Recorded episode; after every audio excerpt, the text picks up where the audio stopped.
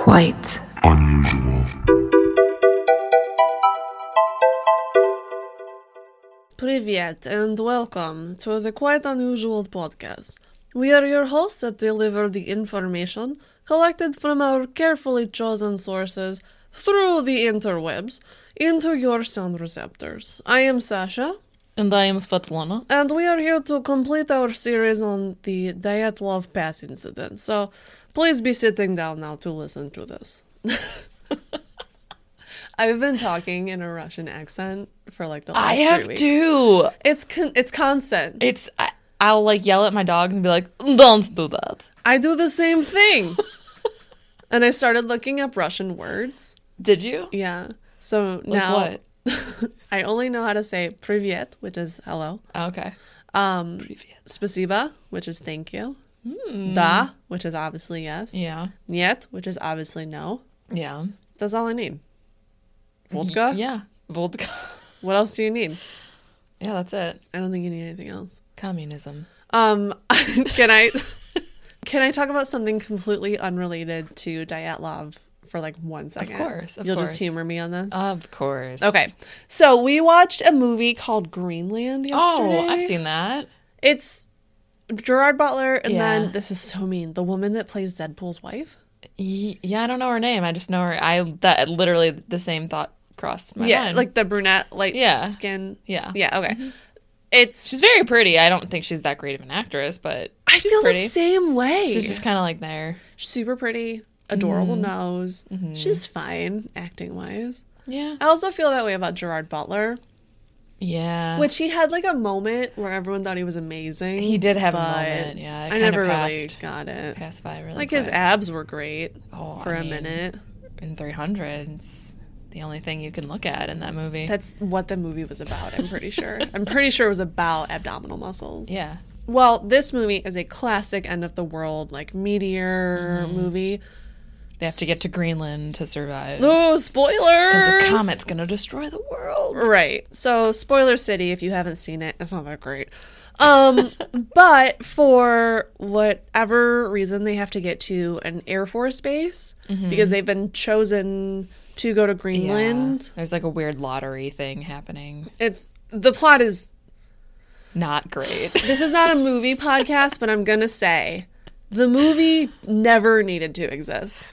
It was it was fun it was like a fun ride i guess everything that they do in that just would never happen None of it makes sense. none of it makes sense yeah. The, no, it doesn't. very hollywood It doesn't exactly, and it doesn't make any sense. But there's this part where this Air Force base is being guarded by military personnel, and there's this Mm-hmm. huge crowd of just super angry citizens trying to break in, Yeah. so they can get onto these planes to go to Greenland. right Again, spoilers. So sorry. it's not that great of a movie, so it's fine. You're welcome. But I just want to say, knowing what I know now in the year of our Lord 2021, on the 9th of January, I will say that there is no way that an angry mob of citizens would not be able to get in. Like, if people can just walk right into the US Capitol on a fucking Wednesday morning, mm, Well, well, the people in Greenland weren't wearing like bare headdresses Oh. with like face, their faces painted, You and what? They were all wearing shirts, yeah, that's that's why they couldn't get in. and none of them had tribal tattoos. Yeah, So you know what? That makes perfect sense now. or the American flag painted on their faces. No. that's why they didn't get in. You, oh, God. That's what you need. Remember that for the end of the world, okay? Mm-hmm. Like Everyone needs their end of the world outfit. you got to pull it up. It's like, what are we wearing to the end of the world? Okay, you got to get your black, you got to get your Yeah. red, you got to get your white, you got to get your blue, you got to get your you gotta have a shark tooth. Yeah, flag of some sort has to be tied around your body at some part of your body. Definitely. If it's not tight, it's not right. Is what Yeah. we're saying right now. Yeah, Um, it's the motto of 2021. and then you're rolling up. It's America's birthday, July 4th, end of the world. You're getting it done. Independence Day, baby. Um, speaking of birthdays, today Yes. is the 75th birthday of Ludmila Slobodin, Oh, who remember Rustum, yeah, Slobodin? yes, one of our main guys. players here. Yeah. Well, it is his sister's 75th birthday. Today? So, yeah. Wow. So, oh. happy birthday to you. Ludmila Slobodin to you. You just gestured to me as if I could follow that up with something. Can you sing for me right now? no, I don't Sing sing. for Ludmila Slobodin. I don't sing not for anyone. And In so- Russia. Do it. Do it. Do it. I don't even know. The notes play you. That was good.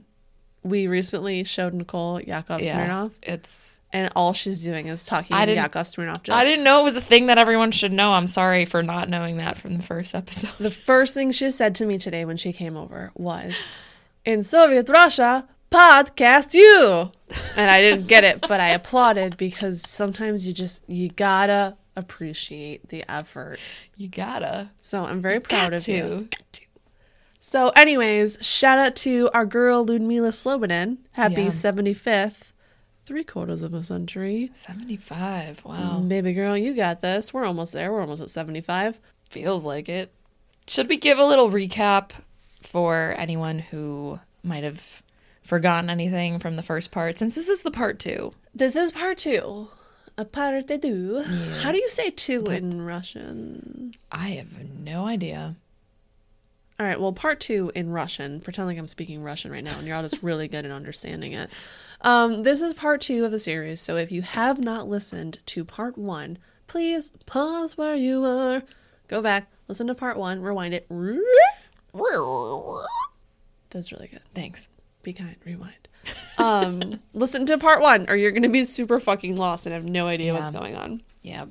And you're missing out on a lot of really good info because, in my personal opinion, that's mm-hmm. one of the best episodes we've ever done. Yeah. And if you don't listen to it, then you don't know about the real reason why the group was there. The golden hot. tub. The golden hot tub. We will get to that in a moment. so, if you remember from last week, part one of our Dyatlov Pass Incident series, a group of 10 young adventurers were looking to get their Class 3 sport certification.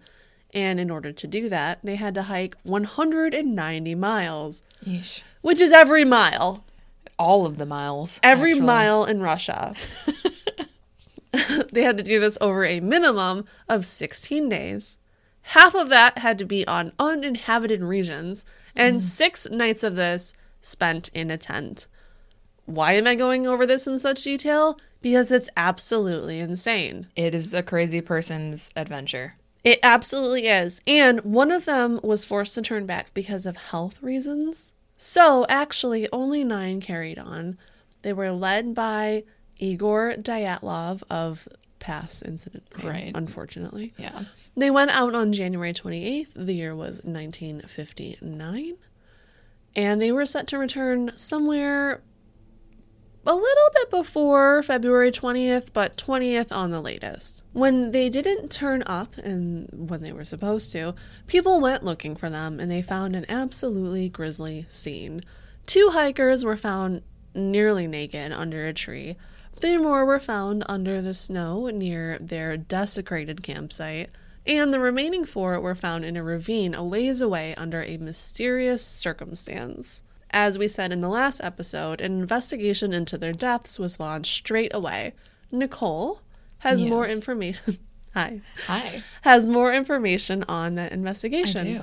So, without further ado, part two, that rhymed unintentional, Oh, nice. of the Dyatlov Pass incident. Here we go. Here we go.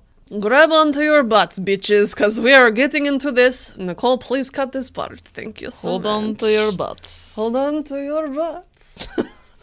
I'm not cutting that part, but I will also start with the investigation. All right, so get it, girl.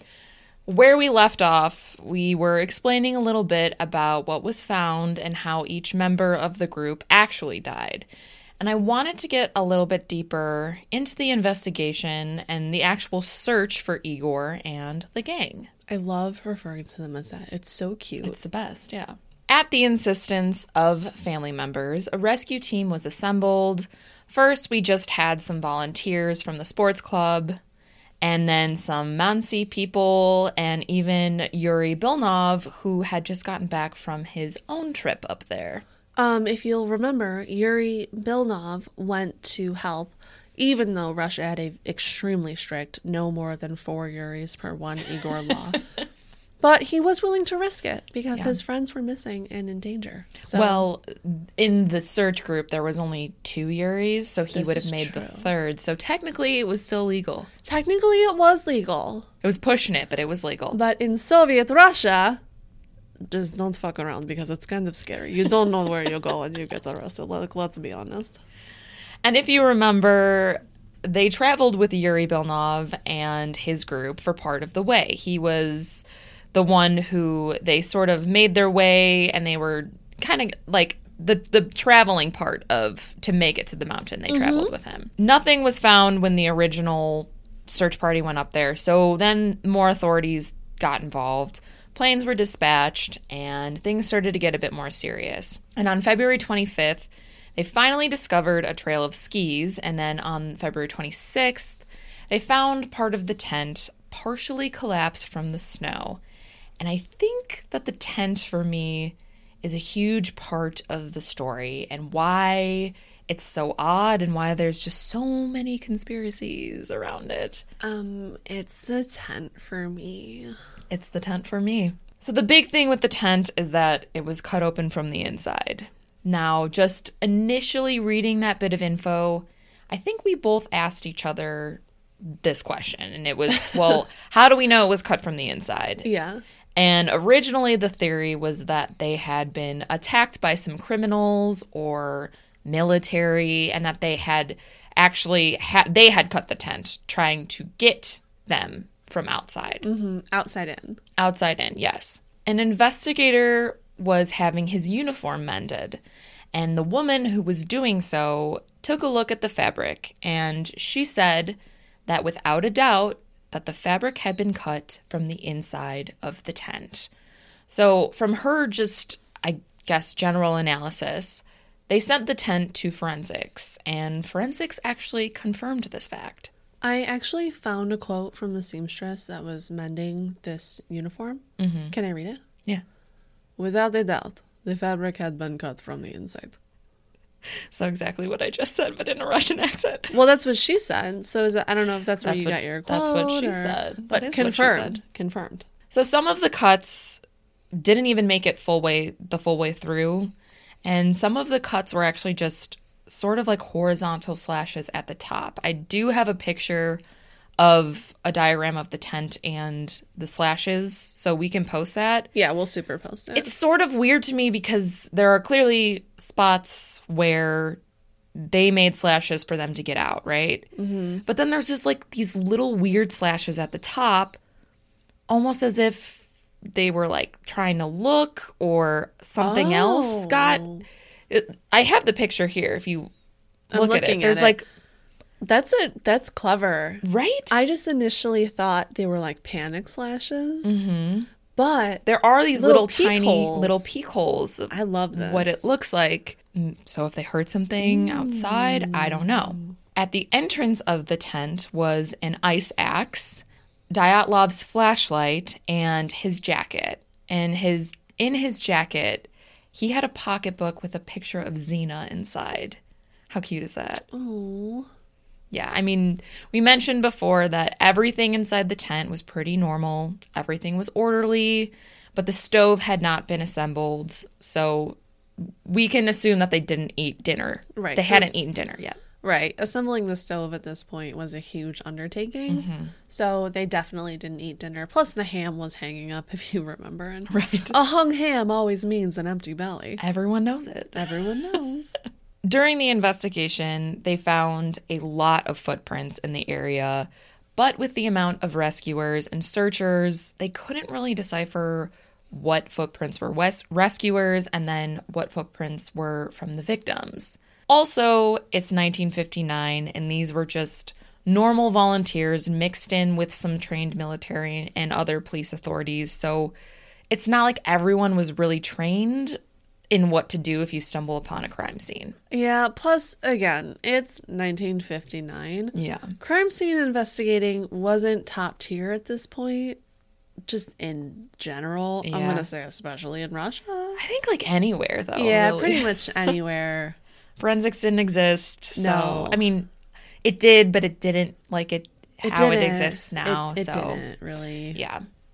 So we can't really look at the footprints. Basically, the only thing that they could conclude from the footprints was that some of them were barefoot and some of the footprints were just in socks, which were obviously confirmed by the fact when they found the bodies and they found some with shoes and some without.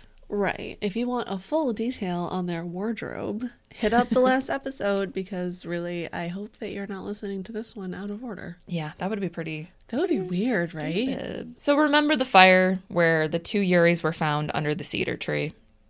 This was the only fire that they found, and it's estimated that that fire had burned for norm- no more than two hours. It's possible that some of the others in the group were also by this fire as well because clothing had been taken from these two Yuris. The Yuris were wearing basically only flannel shirts, long underwear, and then one of them was wearing super sick swim shorts. but yeah, so that's what it kind of seemed like. Like Right. Either they were all chilling by this fire, or they came back to kind of Right. jink So clothes. obviously the two Yuris died first, and to try to stay alive, they took parts of their clothing, which is just pure survival instinct. yeah, you have to. Yeah. There were a lot of branches taken from the cedar tree, and they actually used this to feed the fire. And they found that some of the branches had been cut off with a knife. A search team sent the following message after the investigation of this area underneath the cedar tree. And they said, the volume of work done here in making this number of cuts on the tree suggests that more people were here than just these two. So oh. maybe this is the first spot that they all kind of congregated to after the initial running away from the tent. They also found eight rubles in the area. Well, I looked up because I'm this person. I looked up the exchange rate of a ruble to a US dollar, which, if you guys don't Yeah. know, ruble is the currency that they use in Russia. Mm-hmm. And according to 1959 rubles to 2020 USD, it is about $212. Whoa. I do not know why I looked this up, but when I was reading through your half of the script, I had to know. That's very interesting. 200 that seems like a lot. When you read 8 rubles, you don't think 200. No, a So ruble. that's a lot of money. A ruble is worth way more than one dollar. Wow. It's like point zero one three dollars or something. Hmm. So I don't. I assume that they have lower levels of currency as well. Yeah, probably. I would think so. Yeah, I've never But- been to Russia, so I can't really I just say. I just had to know. Well, I just hang pretend. out next year at our 2022 Russian tour extravaganza where we the hike first tour we go to. we're gonna hike the pass, and then we're gonna do a live show, but only in Russia. Yeah, and only in Russian. Yeah, so we gotta learn Russian. We got to bone Russian. up, bitch. Well, anyways, the branches were also found broken higher up, suggesting that somebody climbed the tree, either for a better view, to possibly hide from something, or to grab more wood. We don't really know, but somebody had climbed the tree. So, from the first episode, we know that Igor, Zina, and Rustum were found a little bit more clothed than, than the two Yuris, but they were not fully clothed, and the investigation showed that they maybe were trying to make their way back to the original camp because they were facing the direction towards the camp.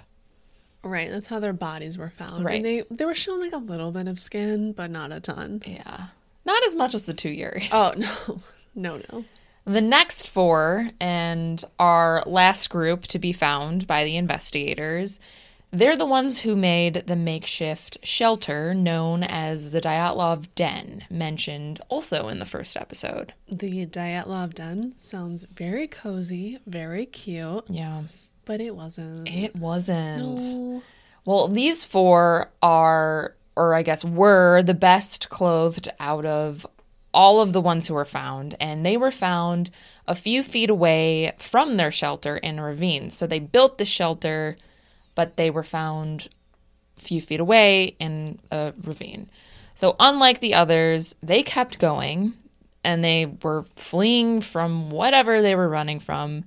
and two of them were embracing to keep warm. They were found with their bodies like hugging each other. This is so inappropriate. I'm so sorry. You know this. I have been singing the song Afternoon Delight in my head all day long and Yep. out loud because I'm annoying. For some reason, I cannot stop thinking, Diet, love, delight. I'm so sorry. It's it's like the warm embrace that's making me just mm. think absolutely awful things when we're talking about a tragic event. So I'm super sorry, but maybe if you're super sad from thinking about dead people, you can rejoice in the diet love delight. Ooh, harmony. Har- Yeah, at the end, I had to just come in there, you know. KGB rockets in flight. Boo! Diet love delight. Ooh. Diet love delight. That was we should not sing anymore. We're so sorry. Please turn this podcast off right now because both of us are just, we're done. I'm leaving. You should leave. I'm leaving. Get out of my house. Okay. Well, anyways, that was so bad, but it's in my soul. whatever. It's done. We did it. so it's we did it. We did it. So uh, if you remember from the first episode, we talked about that these there were two people found in an embrace, but we couldn't figure out who it was. Well, I found out who it was, and it was Alexander Kolvatov, who is the pipe smoker. Oh yeah. you know? Mm-hmm. And he was embracing Sasha Zolotaryov, who was the older gentleman, the veteran. Oh yeah, yeah. So they were embraced breast to back as if Kolvatov was protecting or trying to warm up Sasha.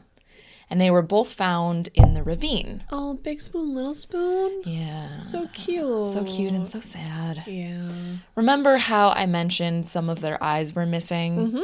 and a tongue, but it's thought that maybe this was because some of them were found face down in a ravine or in a ravine, so they were found later than everyone else, and the elements are kind of used as an excuse for why their eyes were missing, which makes sense. It does make sense because what I understand is that the ravine never stopped running. Mm-hmm. It was like always moving a little bit. Yeah, bit. it was they were in water. right. So running, basically Running running, water, water. yeah. Mm-hmm.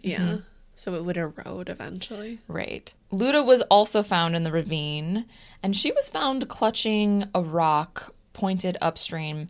Her, actually, they have pictures of the bodies when they were found, and she's like on this, like clutching this rock, Yeah. which is so strange to me. Yeah. So her tongue and her eyes were missing. Her eyes 100% could have been the fact that she was face down in a ravine, but the tongue, remember the coagulated blood in her stomach, Oh, yeah. indicating that the tongue had been removed while she was alive. Ugh. Just absolutely horrific. To have your tongue removed while you're alive. I know.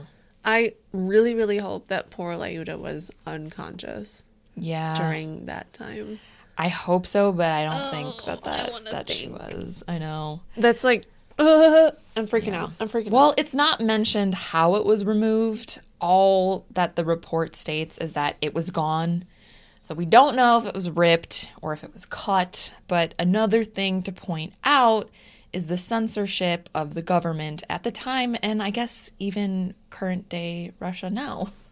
I don't think it's ever really changed. No, not so much. No. And I think that is kind of what lends us to speculate and create rumors, to which then lead to conspiracy theories. And it's just the lack of info that we have here. And it's completely due to the censor- censorship, censorship by the government. The information is just not really specific, or it's just kind of missing when it really shouldn't be.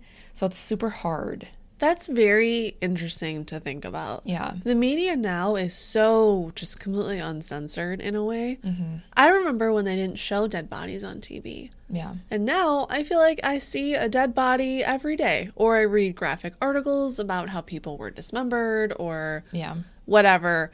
It sounds super gory, but I absolutely guarantee that everyone listening to this just nodded their heads exactly like I'm you're not, doing was just gonna right I'm nodding my now. head right now. We're so desensitized Yeah. in so many ways that right now, if I read an article about how a woman's tongue was removed before she died, I wouldn't bat an eyelash. Nope. It would just be normal in like the modern world. right, just a thing that happened. Yeah. The lead forensic pathologist, Boris Vozrozhdenny, You're you're so good at the Russian words. thanks, he concluded that the three that did not die of hypothermia died from massive force trauma, but really no physical signs that somebody had physically hit them with something because there was no damage to the soft tissue of their chests. So those three being Nikolai, Luda, and Sasha. Alexander was also found in this group, but he his official ruling of death was hypothermia. There's also a strong possibility that he had his neck broken, but the coroner, cough, censorship, cough. Oh, do you? I'm sorry. Do you have coronavirus? Yeah, I oh, do.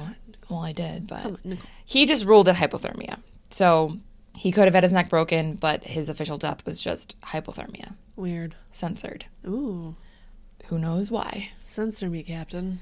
He compared the internal wounds to something similar to the type of a trauma that results from the, a shockwave bomb.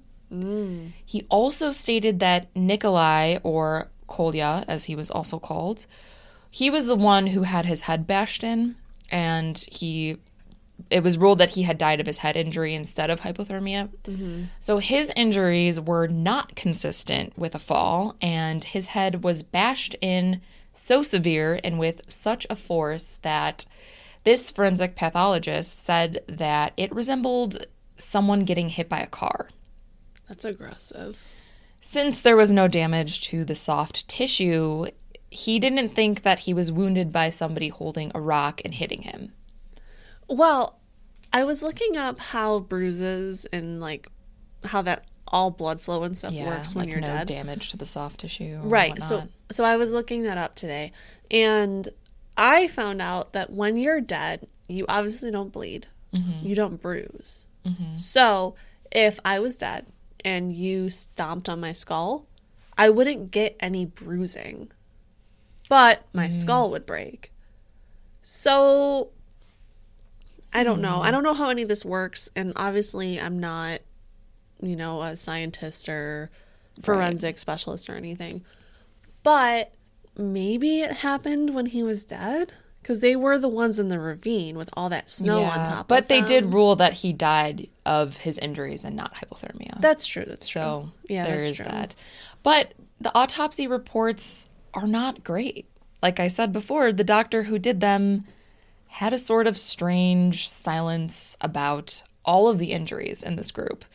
And a lot of the things are just ignored or not explained, like Alexander's neck, for example. All it says is deformed neck. It doesn't try to explain how, it's just there. But then they rule his death hypothermia. So, So so weird and something's missing. no answers, exactly.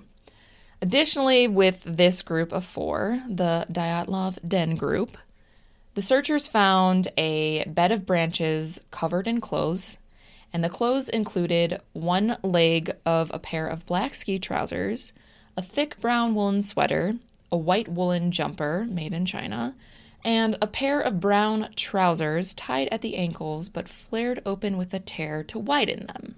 Oh, Don't know why, but that was this pile of clothes. got to. They also found a spoon and a knife sheath nearby. And the knife, they believed, was the knife that was used to cut the branches off of the tree to make the fire, as mentioned previously. Right. But they couldn't find the actual knife, and Well- they never have. Well, to kind of reverse here a little bit, reverse noise. Remember when they found these people in the ravine? It was May, so it was Yeah. spring. The Yes. thaw had happened, but there was still 13 feet of snow on top of these people. Yeah. That was the melted version. yeah. So there was probably, I don't know, 86 feet of snow. I'm a terrible estimator, but there was tons and tons of snow. And if this little ravine was still running, who's Yeah. to say it didn't get washed away That's or true. hidden somewhere between foot 1 and 46 of the snow and then when it melted, Exactly. it like washed down to Kazakhstan, I don't know. Yeah, that's another thing is that the elements were definitely in play with these specific four people because they were found much later. So Right. being exposed to the elements, it also leaves room for error and no answers, really. Right. Absolutely. Near Sasha and Alexander, these were the two who were the embrace in the embrace. Oh. There was a notepad and a pencil found, but nothing was written on it. But this was only seen by one man. He was an army colonel and a part of the search crew. And he, this little piece of evidence was never officially entered into evidence, and the actual whereabouts about the notepad are unknown. So no one knows if it's true or if this guy just thought he saw it or made it up. But uh, there's a rumor that there was a notepad out and in one of their hands, almost as if they were trying to to write something down. Wow, that's weird. A man named Vladimir Azkanadze, who was a part of the search party, said that while he was present, he felt like those in charge of in charge of the investigation were not interested in a proper investigation. Oh no. He said that it seemed like they already had a theory and that the whole search operation was rushed. He thinks there was pressure from someone from Moscow, Sverdlovsk, or Ivdel, and that everyone just sort of wanted answers right away, so everything was just sort of rushed to get these the people their answers. That makes sense. I mean, the higher ups from Moscow are just like, look, okay, we get her in Russia, right? okay, you get that. We're all here right now. There's no get her in Russia, not to remind you, but here we are. So I'm thinking maybe these teens, maybe they're dying, and I'm like, this is boring. They just froze to death. I don't want to deal with this. I'm going on vacation to Fiji. It's going to be so nice and sunny. so let's just file this paperwork, okay? We'll just put it away. They all die. They got so cold that they die. I don't know. Who care? Okay, so we're just gonna do that. Okay, goodbye. We'll see you on Monday. Goodbye, kisses. Bye, bye, bye. That was a quote. That was a part of the transcript. That I'm was- just kidding. it was not. Nicole bit- has to specify when I say things that it's not real. I feel like I do. That's why I always ask. Even though I know that you're saying things that aren't real, I always have to say it because I know that there are probably some people listening that are going to believe you, and I don't want to mislead our listeners. Look, if someone believes that what I just said was real and part of a part of a transcript, People believe a lot of things these days, so you can't. Name one thing people believe. that Donald Trump is our savior. What? Oh my God! Moving on, Nicole. This is not a political podcast. They believe out of it. Get out of here. believe it. Get out of here. Go to the Capitol. A big, big part of this story and the investigation is that they found traces of radiation on some of the clothing of the four who had created the Dyatlov Den. And this was the makeshift shelter that they had erected after they had fled the tent. Some articles, there was a little bit of weird information here, so I just wanted to point it out that some articles said that it was just Sasha Kolotaryov's body who showed radiation. Some say it was him and Ludmila, but some also say that it was Ludmila and also Alexander. Through the investigation, it's believed that only Ludmila's clothes actually contain any radiation, and her clothes were actually the source of contamination for Sasha or Alexander because he was wearing her jacket. So, What's so weird about the radiation thing? Because I tried to look this up too, because I was Mm-hmm. just totally fascinated by this. There is so little information about what kind of radiation it is. Nobody knows. Mm-hmm. There's so many types of radiation that it actually matters what type it is. right. And also, every piece of information is completely different. It, there's a lot of conflicting information Yeah. in this whole case. oh, oh, well, yeah, totally. There's just, yeah, so but much. this radiation thing, I'm obsessed with it, and no one has an answer, and it just makes me want to cry. I know. It's also interesting because it's kind some articles say it was Ludmila's clothing, some say it was hers and Alexander's clothing. But if you remember, Ludmila was the one who had her cut, her tongue cut out or ripped out. The autopsy is not clear, but it was removed when she was alive, and she showed trace levels of radiation. So out of all of them, it seems like she sort of had it the worst. Oh, it's terrible. Very terrible. But according to a Russian language website, the radiation that was found was surface contamination and probably was from her coat. It was determined that it was not the sort of radiation associated with a recent nuclear blast. So we can determine that it wasn't nuclear, says this article. so we have the the part where there's the articles that say that's just Ludmila's coat and that it's Sasha, right? The website that I found that had the best information to me was dyatlovpass.com and it just had a bunch bunch of information. That's a great website. I felt like it was the most the most well researched. Oh, yeah. I guess of out, out of all the things that I came across. And on that website, it said that radiation was found on three pieces of clothing. One being a brown sweater that was on Ludmila, one being on a sweater of Alexander Kolvatov, and also on Alexander Kolvatov's pants. So Kolvatov, Alexander Kolvatov is the the pipe smoking man. right. I don't know if it's just the internet getting confused, but Sasha was also called Alexander. So some articles said it was Sasha, and they have similar last names too. So it's Kolvatov and Kolotaryov. Right. So I think it was just the internet getting mixed up with Alexander's. Right. I think it, to me, from my research, I think Alexander Kolvatov was the one that everyone meant. I don't think Sasha had any radiation on his clothes, his clothing. That makes sense because I did see some websites that said Alexander Kolvatov when they actually meant Sasha. Yeah. Because Sasha is a nickname for Alexander and they were both named Alexander and like you said their names were similar and I don't know, people just don't care. I And we've been referring to Sasha as, or Alexander Kolotaryov as Sasha because he went by Sasha and he went by Semyon, and it's just easier, easier that way.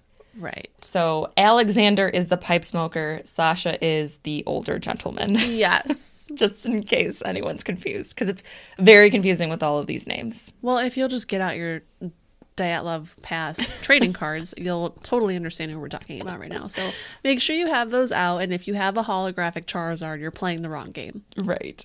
I want to read the official case file that I found from dyatlovpass.com, and it's on the radiation because to me, this is a huge part of the story, and it's a part of a clue of what actually happened. This is like the part where you can explain it away, but then it's like, but what about the radiation? You know? Could the clothes, so this was asked in the case file, could the clothes be contaminated above the normal level by normal circumstances without having been in the presence of a radioactive contaminated place? And the answer was no. Whoa. There was also a theory that the clothing could have been contaminated along the way and that the trace levels were added onto the clothes by someone in the lab and maybe they just misplaced them. It was an accident in the lab. This was disproved as well. If you remember, both Kolvatov and Ludmila were found in a ravine of water. So, meaning their clothing was in running water for quite some time, and it still showed the presence of radiation. When they did their test, they washed the samples, and when the samples were washed, it actually decreased the levels of radiation significantly. Interesting. So their clothing probably had even more levels originally, and it who knows, it could have been on Nikolai as well right. and Sasha. right. But having them have their bodies were in the ravine, they were partially washed off. So Very interesting. So we can just assume, I guess, infer, because you know what they say about when you assume. yeah, You're just a bitch. Um, so just a bitch. if you can infer that they had higher levels of radiation and that the other two likely did too, but it just washed away through this running ravine. Well, I mean, that's just me. That's just me talking. But when they did the test, they, with the pieces of clothing that they Yeah. found that had the rev- levels of radiation, they washed the clothing and the l- radiation went down. So if they were found in a ravine in running water, it's safe to assume that the levels initially were a lot higher. I would like to also assume this because we are both the bitch. Yes. Afterwards, so at the funeral, the wake, the bodies had an orange ish hue to their skin, and some of their hair had even turned white. which they just chalked up to them being outdoors and exposed to the elements and decomposition. The point I was making is that sometimes, like, you know, in it, I don't know anyone that's running the country that has orange skin and white hair. Do you? uh, I wouldn't say running the country, no. No. I don't think anyone's doing that with those signifiers. Sign- what would you say? Identifiers? Signifarios. Signifarios. what were you saying about it? So you know in it when because I have to relate everything to a movie or specifically a horror movie. too. When Henry Bowers sees it and his hair turns white, Right. it's like a known thing when you see something out of this world or shocking. People's your hair turns white. You get super spooked. Yeah. I don't know if that has anything to do with this. I was just reading it and I was like, wait, that sounds a lot like it. When Henry Bowers, his hair turns white. I don't know if that actually happened with them or if it's just because they were outdoors in freezing weather. Who knows? But Well, radiation causes premature aging too. well, there you go. Another little bit of info is that a diary and a camera they were missing from the group's things and they were never found and they've never been recovered. I bet they were recovered and someone just found them And took them. Yeah, took them or It's quite possible. misplaced them because it seems like they didn't give a shit. Right. So the official ruling was that the cause of their demise was an overwhelming force which the hikers were not able to overcome, and that a compelling natural force had caused their deaths. And all I have to say to that is, yeah, no shit. A compelling natural force is what killed these people. That's like everything. Everything is a compelling natural force. It's just force. basically we don't know and we can't explain it, so we're just going to say this. Right. That's what that is. like you get stabbed, compelling natural force. you get shot, compelling natural force. you fall off a building, compelling natural force. you get hit by a car, Compelling natural force. um, a clown comes out of the sewer and scares your hair white, and then you die of a heart attack. A terrifying compelling natural force. Okay, everything is compelling natural force. Yeah, it honestly could be. As a line, as a line, a line of bullshit. Mm-hmm. All right, now that we talked about the facts, I want to get into the good stuff, the conspiracies, Yes. the theories, the explanations. Conspiracy corner. Conspiracy Corner. This case is over 50 years old, and there were no living witnesses mm, that we know of to give a definitive answer on what happened to our adventurers' last day on Earth. So, obviously, without a real conclusion, the world has been left to form its own theories on what could have happened. There's tons and tons of explanations, and we are going to go over the most likely and our personal favorites. Yes. Since there are so freaking many, Oh my god. we don't have time to go over all of them. There are so many theories. It honestly made me dizzy doing research. It was unreal. Some are ridiculous and some are like, whoa, crazy. We chose some ridiculous and some whoa. We're going to give you a mix of crazy. both. Little bit of a mix. So the first one I want to talk about is avalanche. Yeah. This is the most natural of all conclusions. Right? Obviously, there was an avalanche and it buried everyone in snow. Duh. They died, right? Yeah. I mean, everyone knows that an avalanche cuts your tongue off while you're alive when it comes for you. This February, coming to you to Dyatlov Pass. My tongue! The avalanche is coming for you in your tongue. Close your mouth, or the avalanche will get you. Dun, dun. I'm just picturing like a man walking in. He's got like a white pimp coat on. He's like, "It's me, the avalanche. Give me your tongue, bitch." Pay me, or I take your tongue. And then he taking your tongue. And then he takes your tongue because you don't pay him. You don't pay him because you have no idea who he is.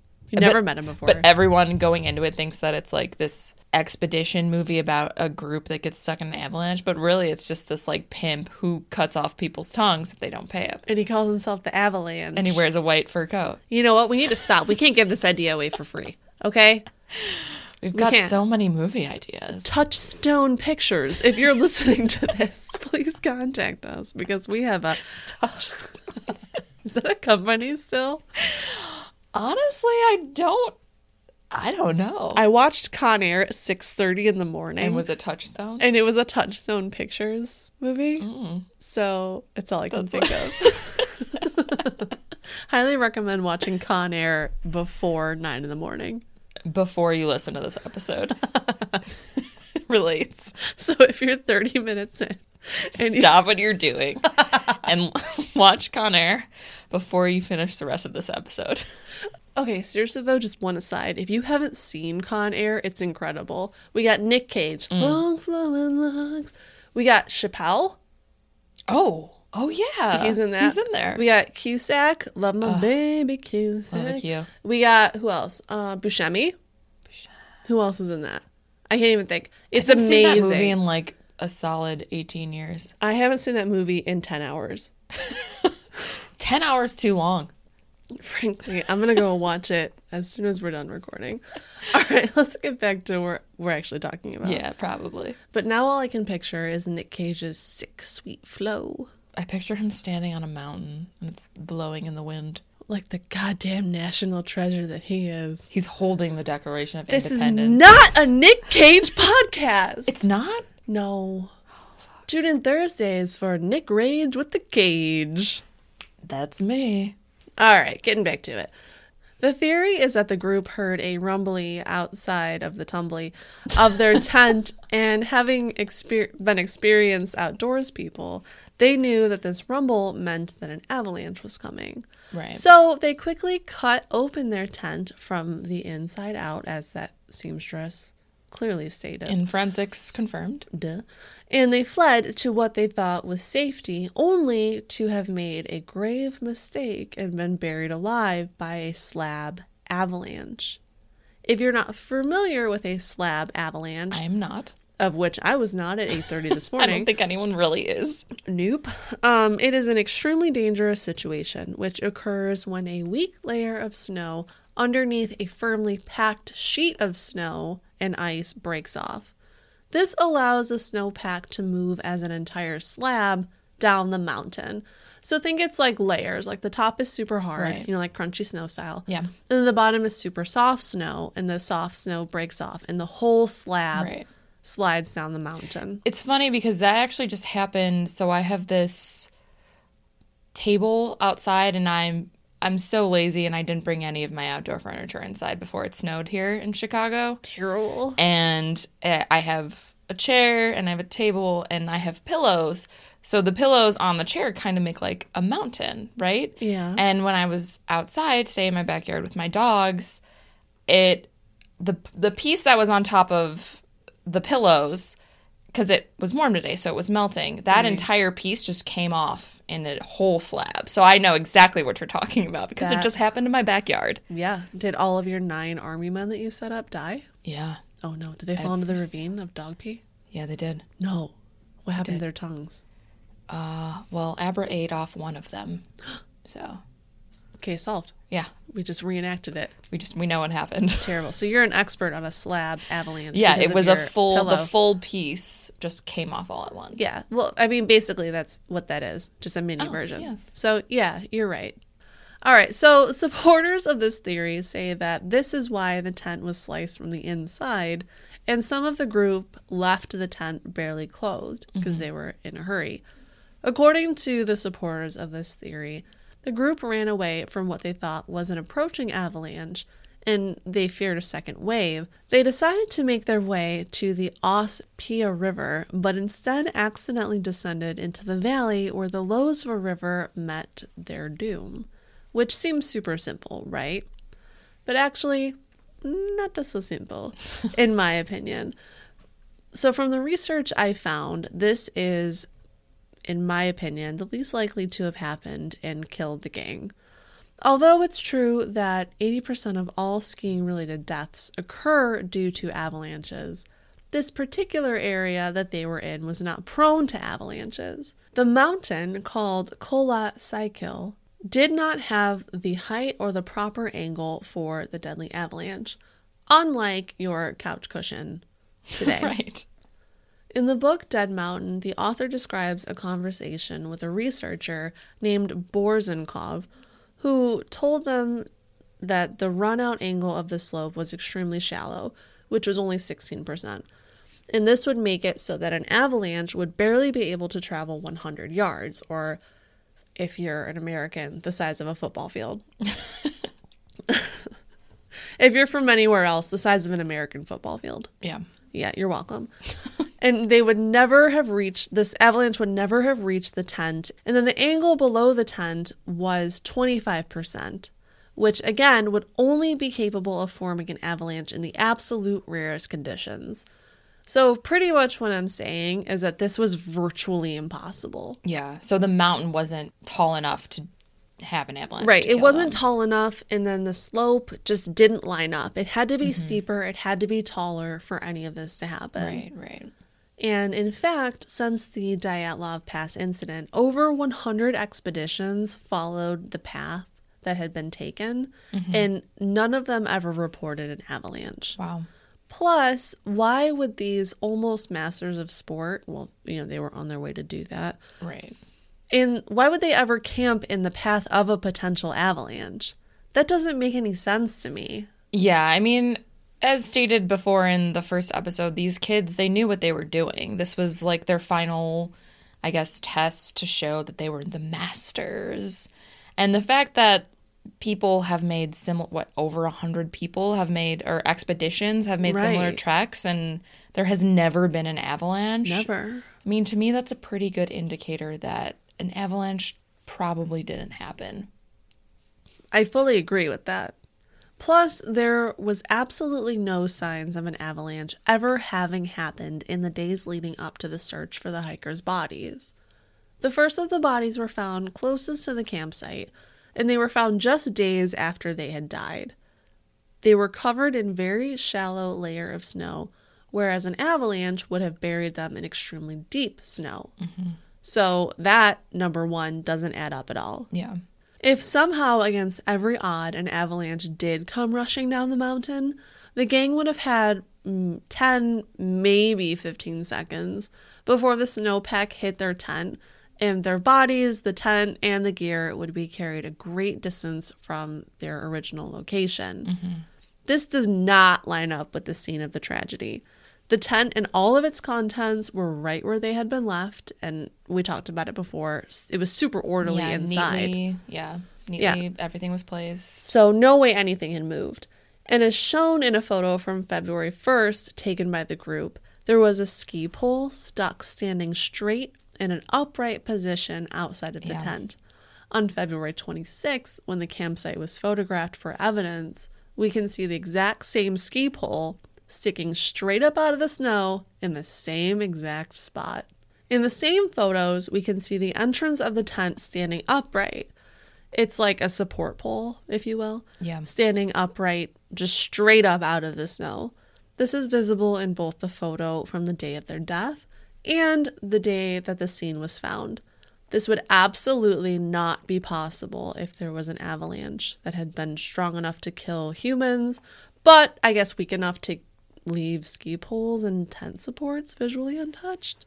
Yeah, when I read about this theory, I think that little piece was the biggest part of the evidence for me that it wasn't an avalanche. I mean, their skis would be flattened by an avalanche, and they were all still sticking up in the way that they left them. Yeah. So if snow had come and it had been a big enough threat to get them to cut open their tent to run away from it, it would have knocked everything down, and it didn't. So, And everything was untouched. Yeah. There was snowfall on top of the tent, which is natural. but it was snowing. Yeah, exactly.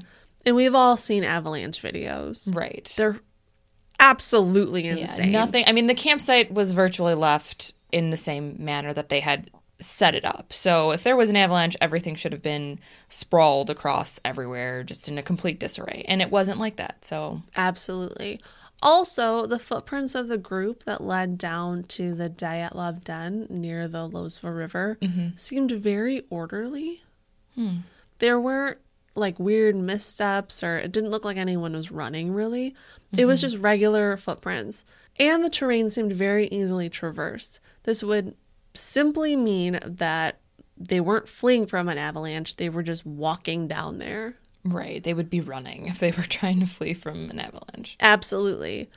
What is very interesting is that on July 11th of last year, 2020, Andrei Kuryakov, who's the deputy head of the Urals Federal District Doctorate of the Prosecutor General's Office, so many crazy titles in Russia. Just gonna put that out there. He announced that an avalanche was, quote, the official cause of death for the Dyatlov group in 1959. I'm just gonna say this. Super sorry, Andre. I don't buy it. Yeah, no, Andre, you can't just sweep this one under the rug by sticking an avalanche sticker on it. That's that's just not what happened. Uh, a certified avalanche? Slap that one on. yeah, no. Well, another theory is katabatic wind.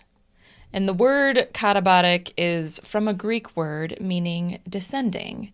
It's also known as gravity wind, and hmm. here is why. This wind appears when cold air over a mountain starts to flow downward. It's like a ball of wind rolling downhill because of gravity, and it carries a high density air because it comes from a higher elevation down slope. This wind can sometimes produce the force like that of a hurricane, hmm. and these winds have caused the deaths of many skiers. like a hurricane on the side of a mountain? A hurricane on the side of the mountain. That's wild. Yeah, I know. For example, in February 1978, a group of nine, same number as Dyatlov's group, a group of nine were on a ski trip in a landscape in Sweden similar to that of the Dyatlov group. Two women, seven men, same as Dyatlov Pass, So weird. were overtaken by katabatic winds, but one of them survived, so he was able to report back and tell what had happened. A katabatic wind gets its force when cold air from the top flows down and displaces the warmer air below.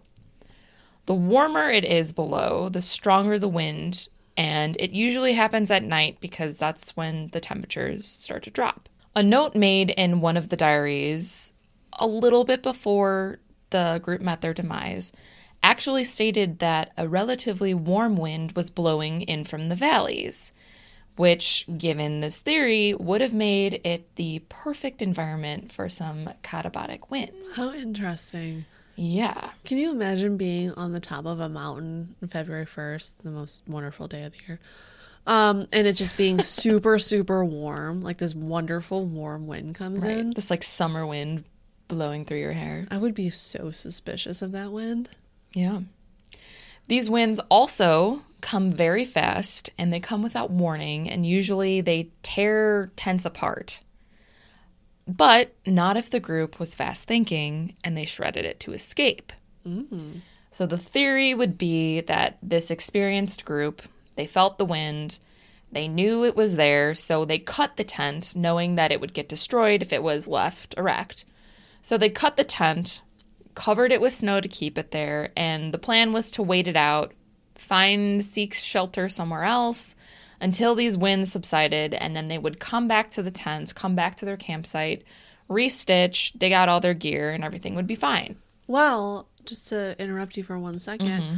we mentioned earlier that there were weird horizontal coats in Yeah. the tent. Maybe that was out. to help wind. Could Flow, yeah, could be. know? Could be. How interesting. Very interesting. This theory is fun. But also, another part to point out here remember that I stated that the, a flashlight was found outside of the tent. Right. So, this theory suggests that possibly this flashlight was put there as a beacon to show where the tent was for them when they returned. Oh. So, they cut it open, they covered it so it wouldn't fly away in these winds, and they all ran away to try to seek shelter somewhere else away from these winds. Right. Kind of makes sense, right? Right. Four went down into the ravine. Right. And then the other five It's- hid in the forest. Yeah, and it sounds like this could have happened, but then why did some of them not have any clothes? They knew the conditions outside. Did they not just have enough time? Maybe, who knows? But this also doesn't explain the Dyatlov Den 4, who all had injuries consistent with that of a car crash.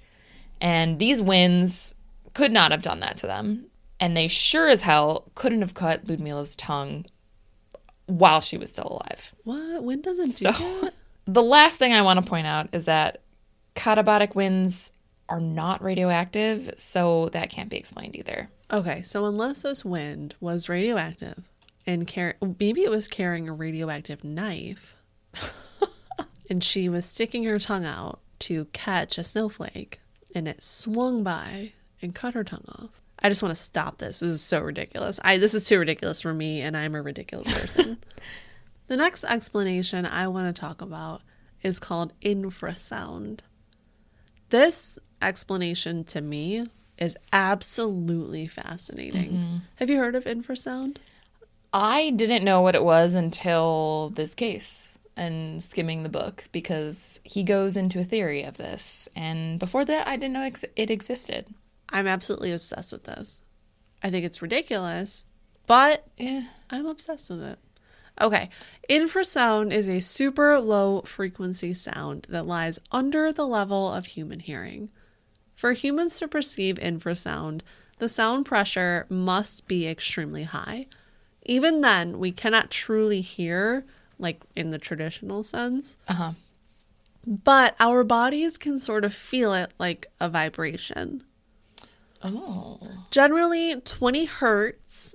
Some of you will get this, a lot of you won't. Flying over my head right That's now. That's fine. Um, generally, 20 hertz is considered the normal low frequency limit for human hearing. So, I think the lowest tone you could possibly think of. is 20 hertz Yeah, or around there. somewhere around there. Right. Humans are able to register sound as low as 12 hertz, but anything below 10 cannot really be heard. But you can feel a sensation of pressure on your eardrums. Ooh.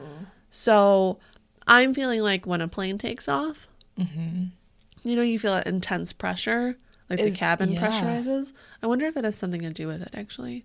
Maybe that's why everyone gets so nervous when planes take off. Maybe. Ooh, foreshadowing. Yeah. Well, infrasound usually comes from two places either deep inside the earth, like from a volcano or an earthquake or something like that, mm-hmm. or from strange wind patterns called the Karman vortex, not unlike katabatic wind. Think of it sort of like that classic latte art, you know, with the swirls, where it's like woo, woo, woo, woo, woo. yeah. But this is double. So it's like, So- woo, woo, woo, woo, woo, woo. Exactly. Okay, You just got it. Got nailed it. it. You just nailed it. Okay. So it's super fun to look at images of the airflow or clouds of this pattern. So if you are able to, Google the Karman vortex, just Google image it. It's amazing. Have you seen pictures of this? No. It's fucking incredible. Look it up right now. So, why are we talking about low frequency sound? We are talking about this because it makes people go insane. It's super crazy wind. Wind turbines, you know, like the giant white, Uh, yeah, I know. the ones that give you cancer. oh, They yeah. Right. they make a similar tone, and in a study from 20 and in a study from 2006 that I read, people that live close to wind or wind turbines report always feeling on edge in some sort of way. Hmm. The low frequency, at best case scenario, is associated with feelings of annoyance or fatigue and can create irregular sleeping patterns. That's so crazy to me. And also, if you just think about it, the government can use this to control us with sound. The government definitely has sound weapons. Totally. I don't want to jump off into like ultra conspiracy. No, they do. Yeah, there's a lot of weird tonal weapons Yeah. out there. Yeah. But the US government is using sound weapons. Yeah. And if you're not fucking woke to it, get woke. Cause it's real. Get woke and stay woke. Get woke and still wake up, America. Sheeple. That's right. Okay. at, at its worst, this low frequency leads to a disturbance in a person's sense of well being, which can lead to psychotic breaks, suicide, and murder, most foul. Hmm. Also, super fun fact when you go to a concert and you feel your body vibrating, Yeah. It's typically from an infrasound being produced by the massive subwoofers. So, like when you stand on the side of the stage, right at those huge speakers that they always have, like if you're seeing a live show, Yeah. it's like by your ear, and you're like, I need to move away from this subwoofer. do That's not do that.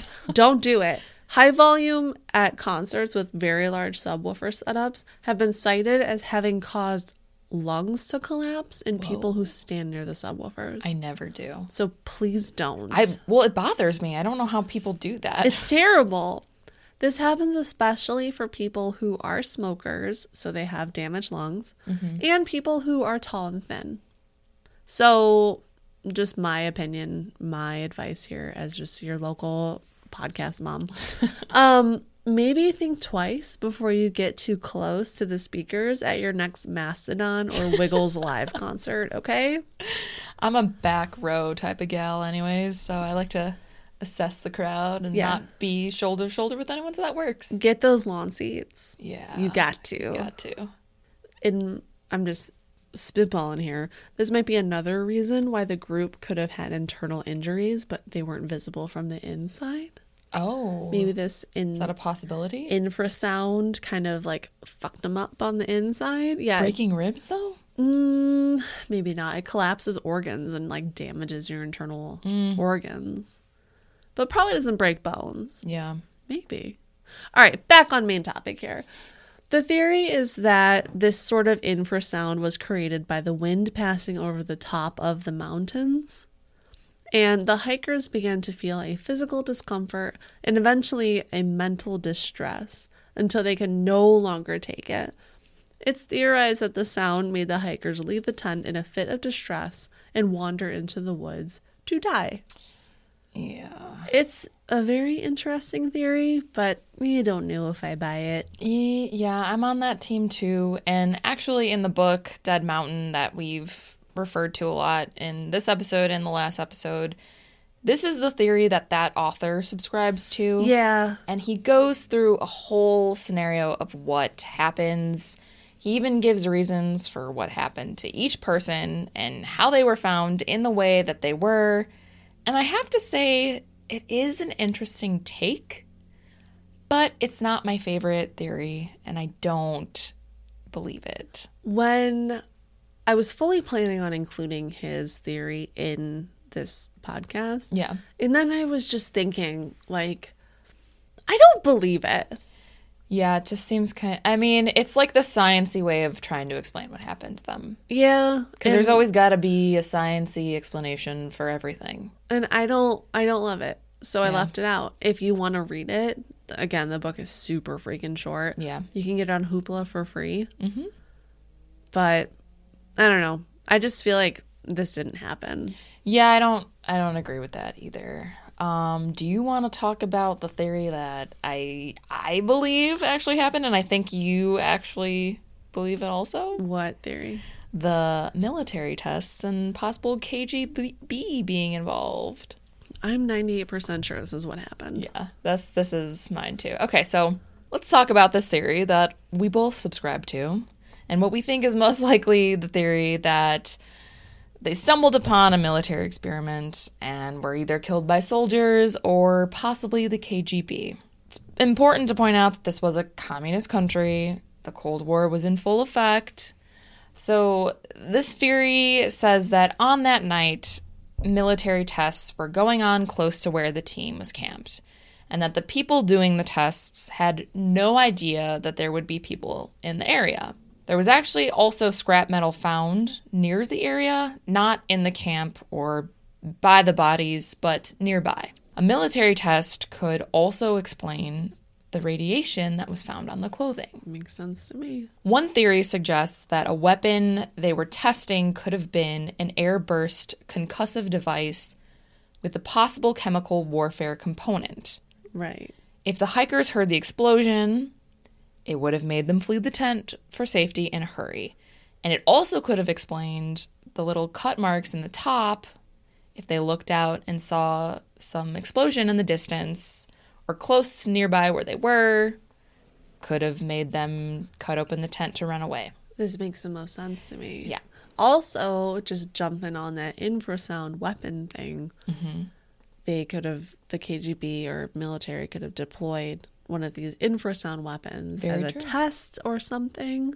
Very true. And I don't know, just put that out there. Mm-hmm. So, if the group had fled from the tent in a hurry after witnessing these explosions, hearing these explosion- explosions, it could have brought them to the spot underneath the cedar tree where they started to build a fire.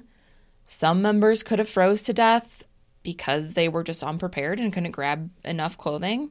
The the ones who were there, some could have decided to try to make their way back, and then the Dyatlov crew could have decided to keep on going. Who knows? The Dyatlov Den crew could have possibly ran into a second device that detonated, which would cause their weird injuries. Because remember, the forensic pathologist said that their injuries were conducive to that of a shockwave bomb Right. So like a huge force of some sort that kind of blew them into the air, brought them back down, Uh-huh. caused all these internal injuries. crack some skulls, crack some ribs, Yeah. cut some tongues off. If they ran into the people who were doing these tests, they could have also had altercations with them. Ludmila, who was the one who had her tongue cut out, ripped out, we don't know, she was also known to be very outspoken and she didn't take shit from anyone. So her tongue could have been removed because she was talking the most. Who knows? That's right. it's also a thing KGB and the KGB and special forces were known to have done to their prisoners. When I first learned that her tongue was removed, I Mm-hmm. instantly thought KGB because they're so infamous for cutting people's tongues out. Yeah, exactly. Especially if you don't cooperate, you're giving them shit. Yeah. That's what they're going to do. Be a loudmouth. Yep. They're going to take away your method of talking. Exactly. Also, the chest wounds, Ludmila and Sasha, they had injuries to their chest. KGB soldiers have been known to step on the chest of their prisoners to try to keep them subdued.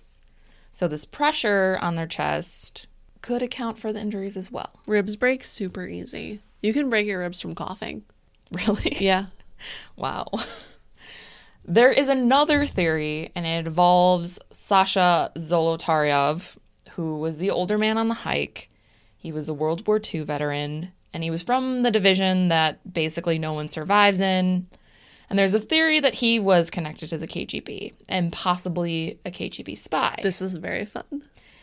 So Igor, he submitted where they would be hiking the area. So it was known where the group would be or should be. But what would the KGB want with a group of hikers? That just doesn't make sense, right? Sure. Another nearby group who was out during the same time as the Dyatlov crew said that they had witnessed balls of fire in the sky or glowing orange spheres on the night of the accident, but they didn't report hearing any explosions.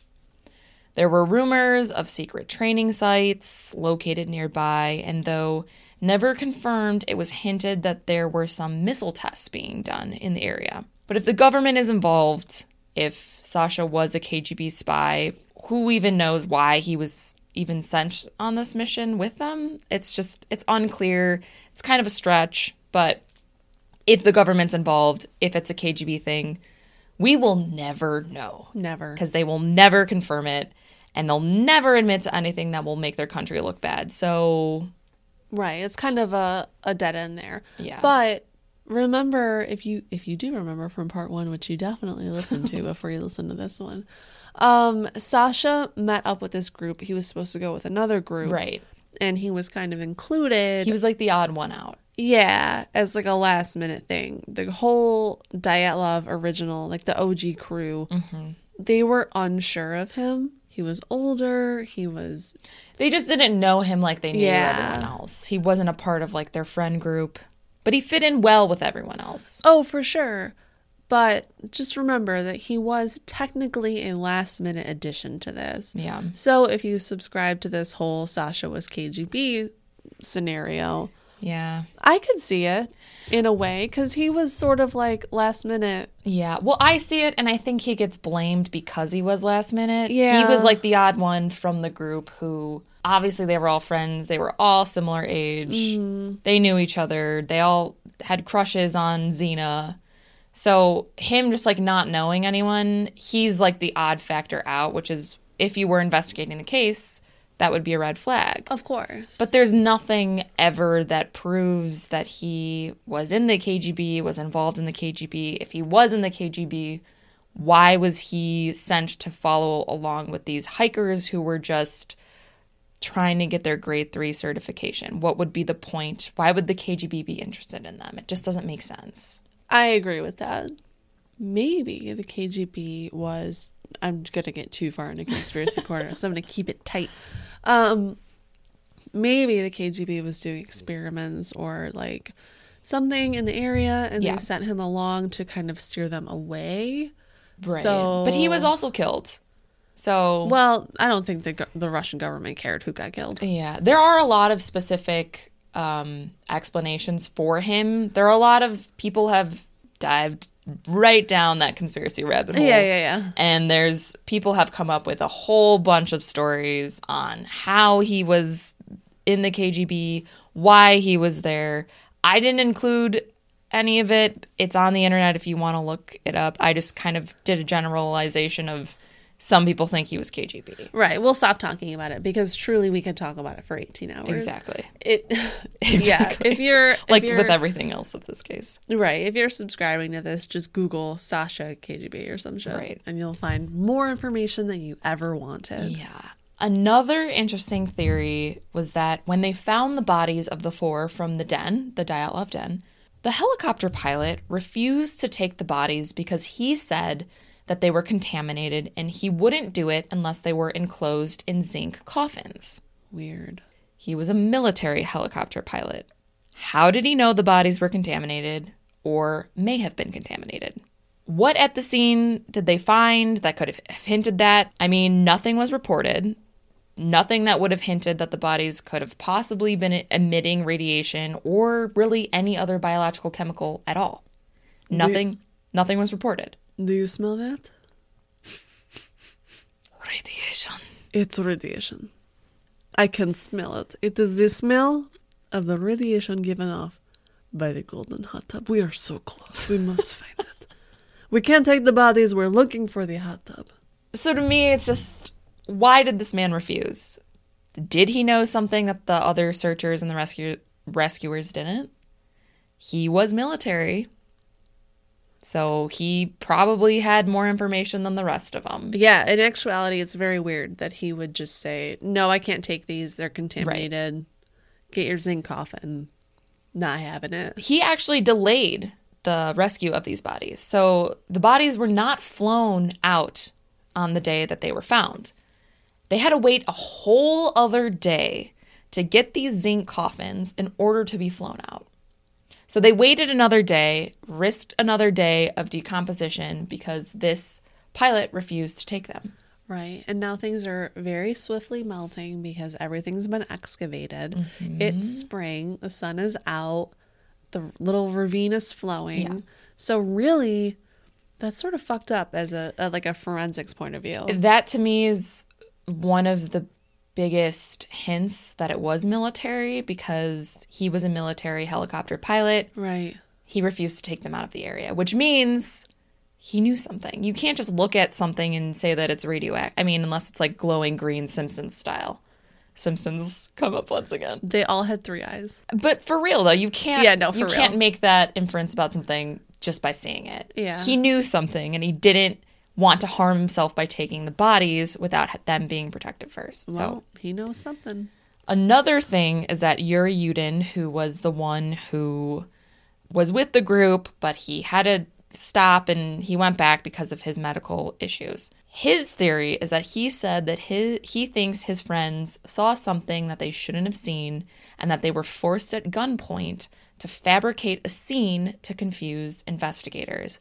And then they were just left there to die. Holy shit, Yuri. Yeah. Speaking some truth right there. Well, he lives in Soviet Russia. Yeah. So he knows what it's like there. Right. So I kind of want to believe Yuri hands down without a doubt. Yeah. And Luda's father, even in his testimony from mid April, weeks before his daughter's body was found, he talked of a similar force affecting the hiker's senses. He said that I think a missile was launched from within the USSR. Sorry, where's your accent? Damn it. Okay. I thought I was going to get away with this one. Never. He said, I think a missile was launched from within the USSR, said Alexander Dubinina. it all makes sense to me that they fled from the tent due to an explosion and a mission near the height of 1,079 yards, which forced the hikers to run away from the tent, and maybe it affected their condition, particularly their sight So much so that their eyeballs fell right out of their heads. and their tongues. So that's just that's a theory that I believe in, and I think it's the best one. Well, let's go over a couple more little theories. Yes. And then we will definitely discuss what we think happened. Yep. My all time favorite theory is the UFO theory. yes. I love it. I love a good alien too. story. I love it. And I think that this would just be sort of fun if it was true. Honestly, it would make sense too. As fun as nine people dying in the wilderness, nine youths dying in the wilderness could be, which is very sad and not fun at all. Yeah. But aliens! Okay, so let's start with the infamous Frame 33. Mm. As we spoke about before, the group took tons and tons of photos. They also had a makeshift tripod set up with their camera on top, facing away from their campsite. The very last photo on the roll of film was frame 33. Technically, if you want to get technical, because you're going to get technical with me, this is frame 34. But frame 15 isn't counted in a lot of the documents that I found because it's just like a blurry man in the woods and it isn't considered to be a quality piece of evidence. So they just admit, like, omitted it for some reason. Mm-hmm. So we're calling this frame 33. Anyways, to describe it, it is mostly black with a bright white dot dead center and a semi curved circle of bright white in the upper left. I'll post a picture of this along with mm-hmm. others so that you guys can see it. Right. But if you'll imagine this with me, it sort of looks like if you squinted really, really hard at the back of a CD on a very bright day, but also you were in a really dark room. And so just like pretend that that means something to you. Nicole's closing her eyes. I'm trying to squint at the lights we have. She's on her journey. Imagine you have your Britney Spears CD, the very first single you ever bought in your whole life. Oops, I did it again. Me too. Um, you have it, it's turned shiny side up, you're squinting real hard at it, squinting at the lights, you're in a dark room, the light's reflecting on Britney. That's what we're seeing. Okay. Okay. So it's super weird. The significance in this photo lies in how much you believe in the conspiracy that aliens were afoot and played a hand in the deaths of our favorite Russian hikers. The photo is supposedly that of a UFO or the light emanating from a UFO. Around the time of the incident, the Soviet armed forces were launching rockets from military base nearby, claiming that the rockets landed in the northern portion of the Ural Mountains, which our gang was currently occupying. That's right. Geologists about 70 kilometers from the mountain reported seeing glowing and pulsating orbs flying in the direction of this mountain top. Kholat Syakhl was the name of the mountain. I'm very bad at saying it, but I'm trying really hard, okay? so this was on the evening of February 1st. No, it wasn't to celebrate my birthday, Nicole. Don't even bring that up. Don't be ridiculous. I mean, come on. They knew one day you would be born. They were like pre-gaming your birth. Oh, thank you. You got to, but just let it go, okay? It's nothing important. It's not important that my birthday is February 1st. We're not bringing that up Her anymore. birthday is February 1st. Nicole, don't embarrass me. okay, so could these lights have been the lights of a UFO? Could the military have been shooting at UFOs? I want to point something out before we get further into it. So Do it. This photo, some people believe that it was taken by the dia- by Igor and his gang. Yeah. Some people also say that it was taken by the searchers when they found the camera. Like it was right, the last like an accidental. an accidental or when they were trying to develop the film it went off or they they did it and that was the last one it's not really no one really knows it's one of those things in the investigation where it's like some people say this some people say that So Right, and they're calling it lab developed, which I don't Yeah. know if you ever took a photo class. I never did. school. You're the photo expert here. Okay, I'm not. They're saying that it's lab developed, which means that basically they just developed the film in a laboratory, which you do with all film. Yeah. Um, and then they took a photo of the film. They didn't actually develop it into anything, basically. Oh. So they're not counting it, it along with the other photos, like as a piece of evidence originally. It was sort mm. of like thrown off to the side, like, this, well, this is a photo of nothing, basically, just like with Frame 15. Oh, okay. They weren't taking it seriously. But because it, they couldn't decipher what was in the picture. yeah, it was like a nothing photo to them. That's terrible investigating. it sounds super great. But because we live in the age of the internet, Yeah. people found this and said, why aren't people paying attention to this? And Oh, they ran with it. And then rumors went that it was blah blah blah. Yeah, that's yeah, that makes sense. That's how the internet works. Yep. Well, also the lead investigator of the Dyatlov inquiry, his name is Lev Ivanov. Mm-hmm. He was actually quoted in January of 1990 that he believed that the group had been killed by a UFO directly or Yeah. indirectly. Very freaking fun. He like 100% believes this. He is fully subscribed yeah, to this. He's on board. and with his subscription, I also am just fully on this. yeah. I- Yeah, it's actually my second favorite. I love how committed he is. Uh-huh. He believes that it was possible for the group to have been so frightened by a UFO that they had encountered that they cut open their tent and they fled into the night, just basically essentially dying from natural causes that they would have not encountered if they had been not been pushed out of the safety of their tent by these approaching extraterrestrials. Right. I mean, honestly, same. What else could have happened to make them leave the tent in such a haste? It whatever made them leave the tent had to have been something crazy Super crazy. because they knew what they were getting into outside. So Right. And also, just kind of again spitballing here, they had a lot of weird internal injuries. Yeah. And like the tongue was missing and stuff. Right. Aliens do weird ass shit, dude. think of cattle mutilations. Right.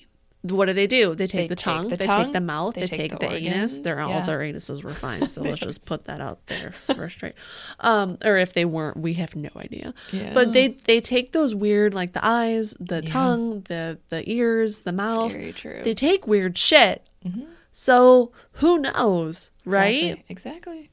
In a report from 1990, Ivanov is quoted as saying, When E.P.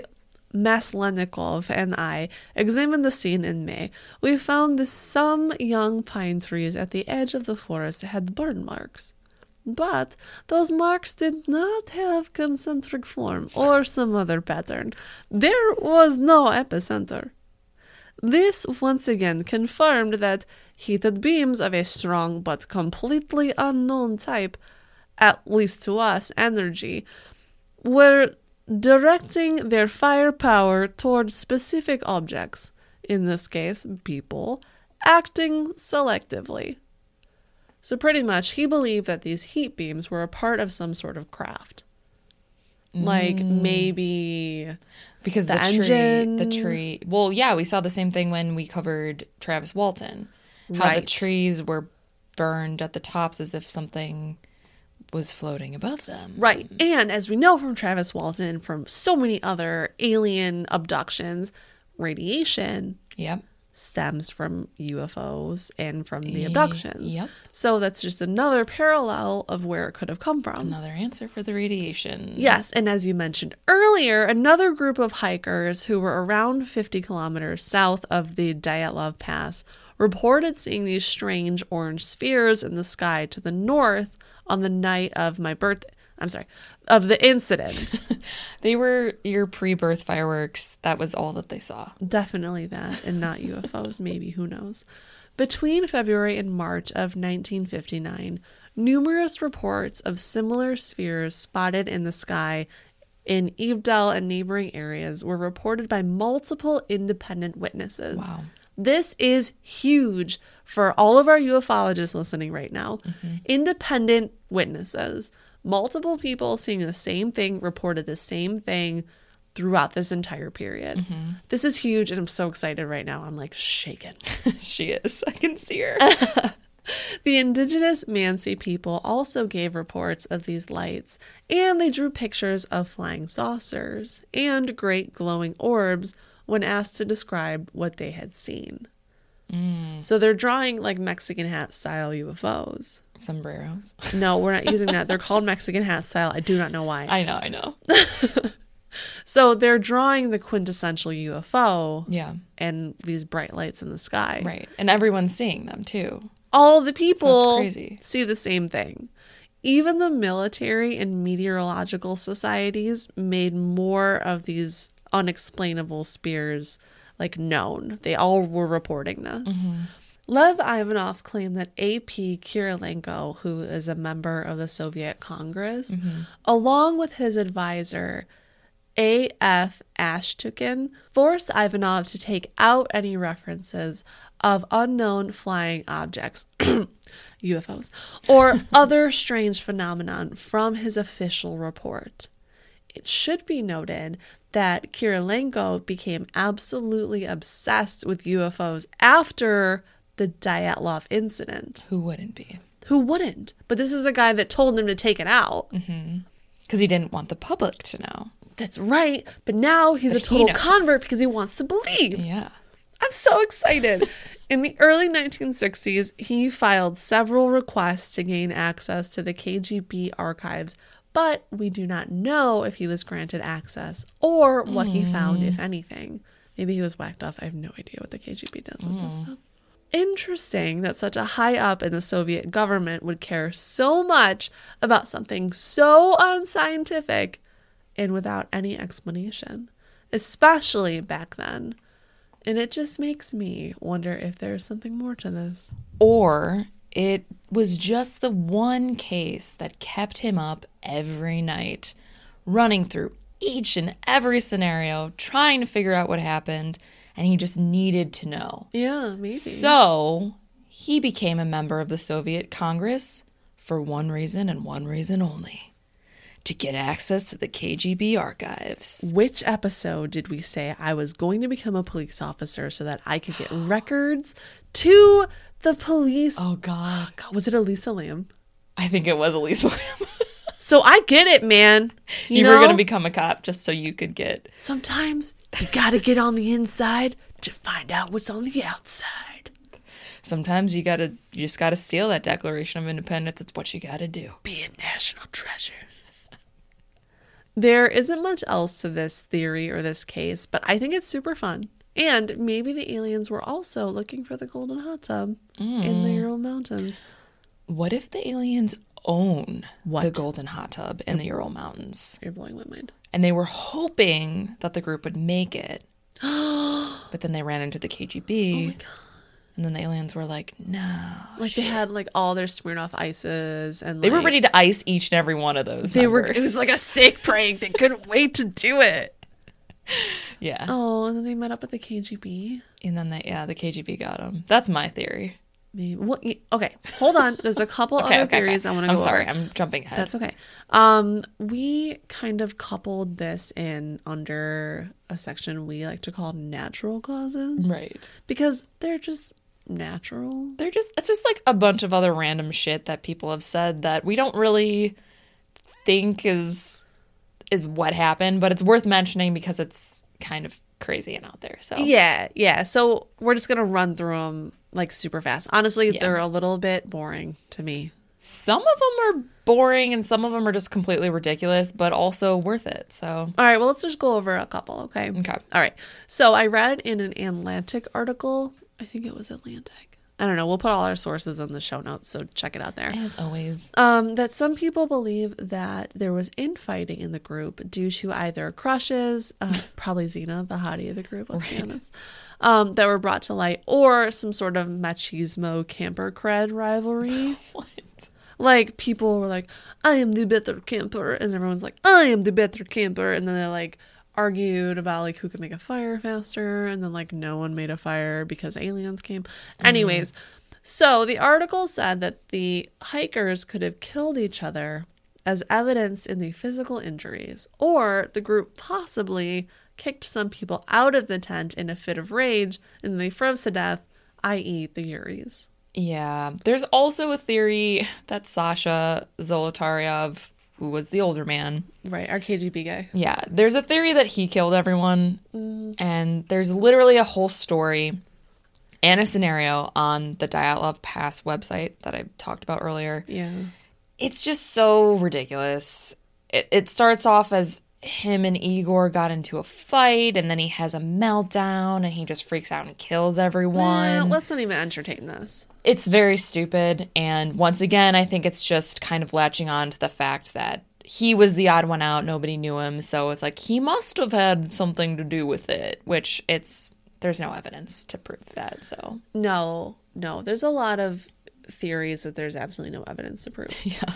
Like, Yep. um, like there's a theory that the Mansi people, Yeah.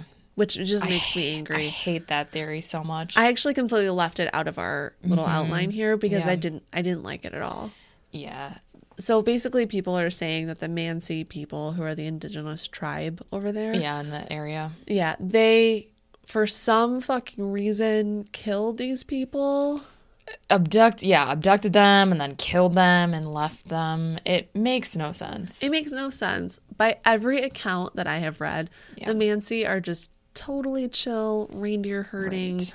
not giving a shit, mushroom taking, just chill ass people. And they even participated in the search, and one of the Mansi leaders was the one who found actually found the Dyatlov den, the four of them. Right. So why would they be participating in something that they caused? It just They wouldn't. it's stupid. It's a stupid, stupid theory, and we're not spending any more time on it. No, we are done. But some people do blame wildlife, thinking possibly that a bear or some Mm. Right. other sort of predatory wildlife, like an apex predator, could have Mm-hmm. spooked the gang into leaving the tent in Mm. a rush. And then hypothermia took care of the rest. Right. Also, the missing eyes and the tongue could have been a little snack for roving critters. Mm-hmm.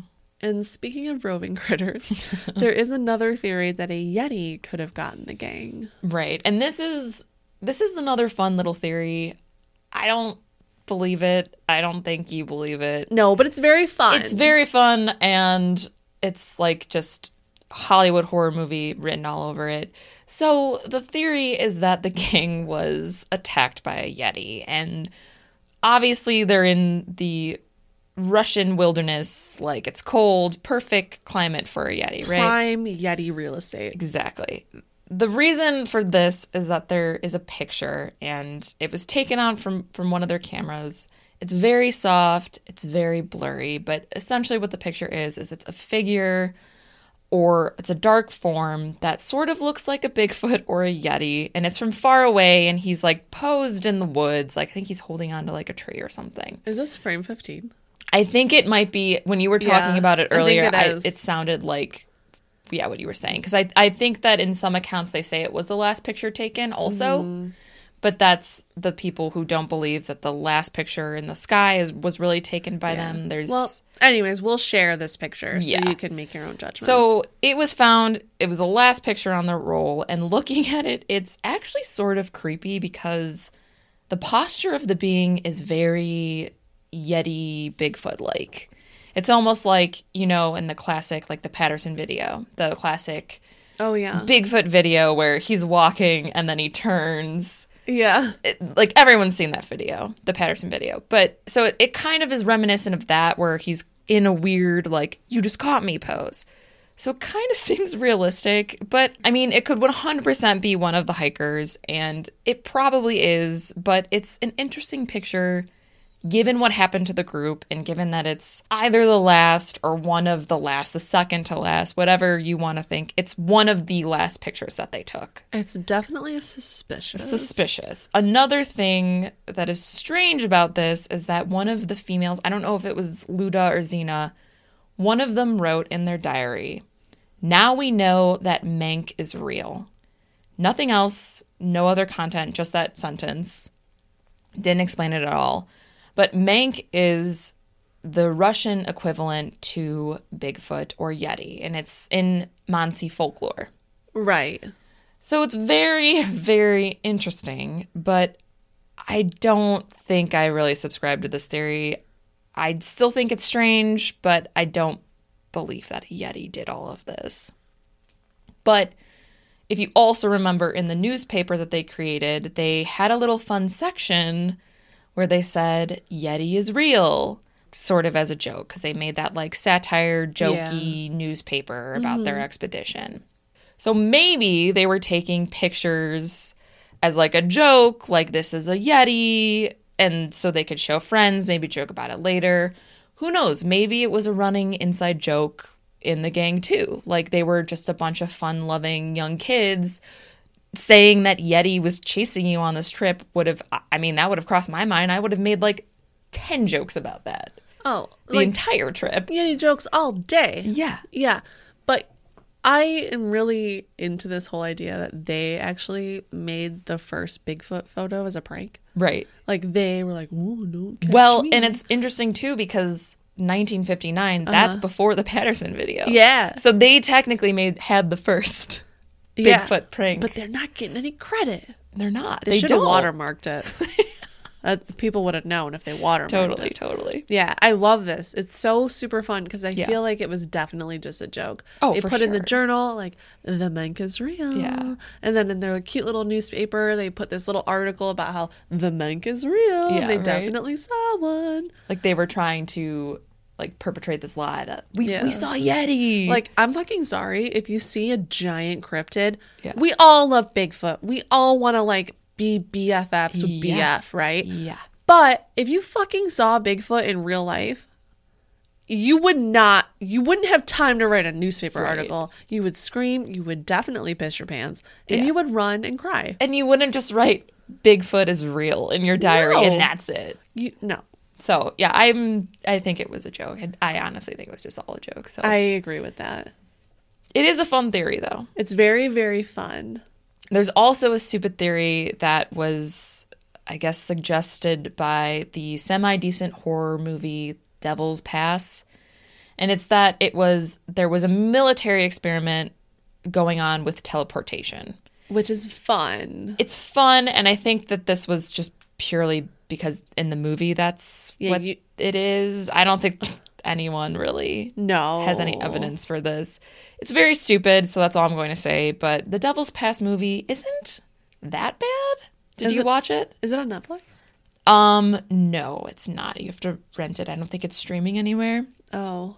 I think it's worth a watch though if you like the case. Yeah. I mean, they do get many, many things wrong, but the thought is there. Well, so it's, it's a horror movie. It's not a documentary. Exactly. There's another theory that they were attacked by criminals, which there's no proof of. One nurse made a statement that they delivered 11 bodies instead of nine, but it's never been confirmed. Yeah, that's not. That was in like one place, and Right. it, makes no sense. There's a theory that prisoners followed them, or if you remember, they stayed at the woodcutting settlement and they stayed with these woodcutters. So there's a theory that potentially the woodcutters followed them. They didn't see women for a long time, so they were following the group, but they weren't robbed. Money was found, and nobody was sexually abused or harassed. So that theory doesn't stand. Right. We all. mentioned that last episode that the two women were Right. virgins. So if they came to the, if the whole reason was that they were prisoners and they wanted to